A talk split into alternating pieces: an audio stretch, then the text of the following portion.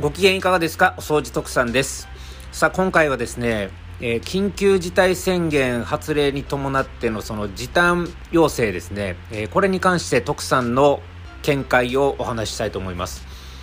お掃除特産のみんなに伝えたいラジオ、早速始めていきましょう。この放送は、お掃除セミナーができるハウスクリーニング専門店、ハウスケアクリニック徳永の提供でお送りします。はい、ということで、とうとう、大阪、兵庫、京都、の方でも、まあ、緊急事態宣言が近々出されるであろうというところに来ましたね。で、まあ、それが出る出ないは問わず、大阪の方ではもう確実に14日から、えー、時短要請に入るというニュースもやっぱり出てるわけですね。で、関東の方ではもうすでに実行されていて、時短要請がね、飲食店に対して、えー、実行されていて、まあ、夜の8時までの営業を要請すると。で、えー、それに応じてくれた店舗に対しては、えー、1日あたり6万円の支給。で、えー、応じない店舗は最悪の場合公表にあの公表も辞さない姿勢でいるというような感じでね。もうちょっと半ば、まあ、強気の感じでの、まあ、時短要請っていうのがもう出てるという状態。おそらく大阪も似たような状況になるんじゃないかなというふうに思います。はい、でですねこの時短要請が出ましたというこの状況に対して、えー、徳さんだったらどうするのかっていう、まあ、一つの見解としてお話をしたいと思うんですよね。えー、もし徳さんが飲食店の立場だったら、えー、8時までの時短要請が出たとしたら、はいあのー、まあ、お店の職種によってね例えば居酒屋という感じで経営をされてるんであればもう8時で閉めるんだったらもう開けない方がいいやっていう形で、えー、もうずっと、えー、緊急事態宣言期間中はもうあの営業を停止するっていうのも一つの判断かもしれないですけれども。うんまあ、ここはねあの強制はできないしあくまでも徳さんの、まあ、たられば的な見解なので、えー、話半分ぐらいで聞いてくれたらいいと思うんですが徳さんだったらやっぱり8時までの要請であったとしても基本的にやっぱりオープンはすると思います。でそのオープンすることによるリスクっていうのもすごくわかるんですね。夜のお酒を提供するようなお店。特に接待を伴う飲食店とかであればはっきりと開けても意味ないやんっていうような感じになると思います。大体まあ8時早くても8時スタートぐらいで夜12時1時ぐらいまでやってえーね、あの売り上げを上げていたお店が夜8時で止めてくれ。もう実質だから営業停止しなさいっていう言われてるようなもんですけれどもあの8時それでもやっぱりあの8時までっていうところでやっぱ開けて集客を試みるっていうことはあのやっぱりその資金が許す限りの範囲ですよ、まあ、圧迫するようなところだったらもう閉めた方がいいですけれども。もしその余力が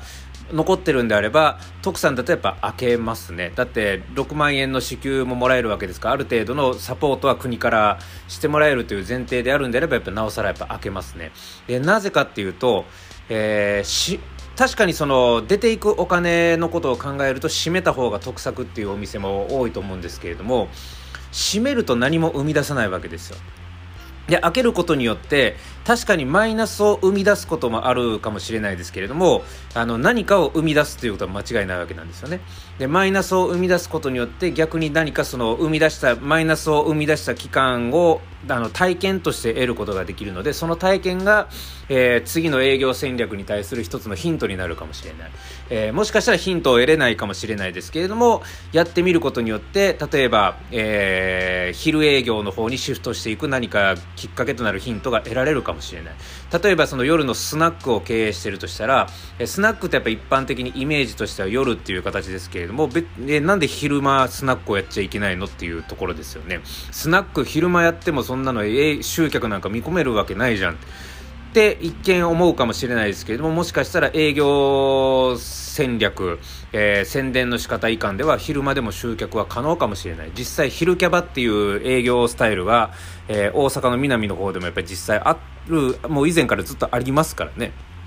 昼キャバでも、えー、全然営業としては成り立ってる状況も作れてるわけですから昼間にスナックをやるって何がいけないのっていうふうに思うわけですから、うん、僕だったら例えば12時スタートの8時までみたいな感じでえー、やってみるっていうのも一つの手かもしれない。ただそのリスクの方が大きいですよもちろん。あのリスクの方が大きいですけれども、えー、ただその国からその8時までっていう形であれば1日あたり6万円の支給が出るんであれば、えー、その資金もある意味あの運転資金に変えてねもう先行投資用の資金に変えて、えー、次のフェーズに向けた何かテストマーケティング的なアクションを起こすという意味でも僕は時短要請8時までっていう形であっても実質8時からオープンのお店を経営していたとしても僕は開けますね。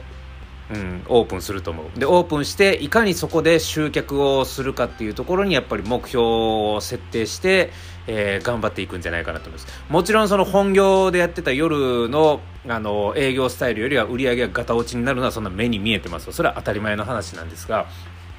あくまでもやっぱテストマーケティングをするチャンスでもあるあるわけですよ。っていうところで考えるとあの、少なくとも僕の選択肢の中でこれはないなっていうのが、えー、時短要請8時までになったことによって閉めるという選択ですね。これは徳さんの中でやっぱり絶対ないかなと思う。閉める改めて言いますけれども閉めるという行為は何も生まないという行為です。開けるという行為はえー、確かにマイナスを生み出すかもしれないけれども見方を変えれば何かを生み出す行為でもあるわけですよ。だからマイナスを生み出した分マイナスという痛手を被った分、えー、何かヒントを得て実際あの緊急事態宣言が終わった以降に、えー、昼も夜もまとめて、えー、回収できるチャンスが出てくるかもしれない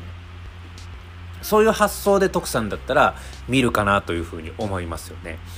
はい、ということで、えー、今回はその緊急事態宣言に伴って、えー、8時までの時短要請が出た場合徳さんが飲食店だったらどういうアクションを起こすのかっていうところについて話をしてみました、まあ、これに関しては改めて言いますけれどもあのそれぞれの考え方があると思いますしそれぞれのお店でどれだけの余力があるのかっていうところにもやっぱり判断はあります。で徳さんは飲食店の経営者じゃないのであくまでもたられたられば的な話であるという範疇は否めない。なので今徳さんが言ってることに対してこいつは何も分かってねえなっていうふうにあのおっしゃる意見も出てきて当たり前だとは思います。ただあの徳さんがもし飲食店という立場であれば、まあ、どこまで続けれるか分かんないですけれども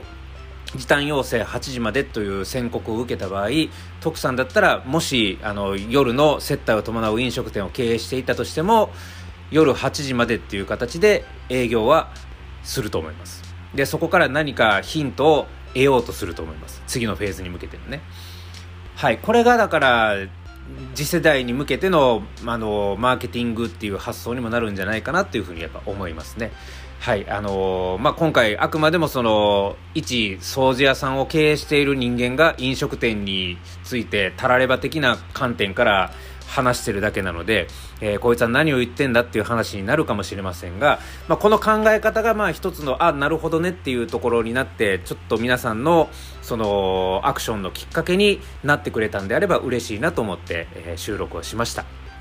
はい、ということで今回のお話はこれで終わりたいと思います。このお話が良かったなと思ったら、いいね、チャンネルフォローよろしくお願いいたします。お掃除特産が運営しているハウスケアクリニック徳永ではエアコンや浴室、キッチン周りをはじめとしたハウスクリーニングサービスを提供したりお掃除や整理整頓などのセミナーや講演などのご依頼を受っております、えー、詳しくはハウスケアクリニック徳永の公式ホームページ内にある問い合わせフォームからご連絡をいただきますとしかるべき対応をさせていただきます、えー、またお掃除特産は YouTube やスタンド FM ポッドキャスト Twitter、Instagram などを通してお掃除というテーマを中心にした皆さんのためになる情報を積極的に発信しております。それぞれお掃除特産で検索をして応援フォローチャンネル登録よろしくお願いいたします。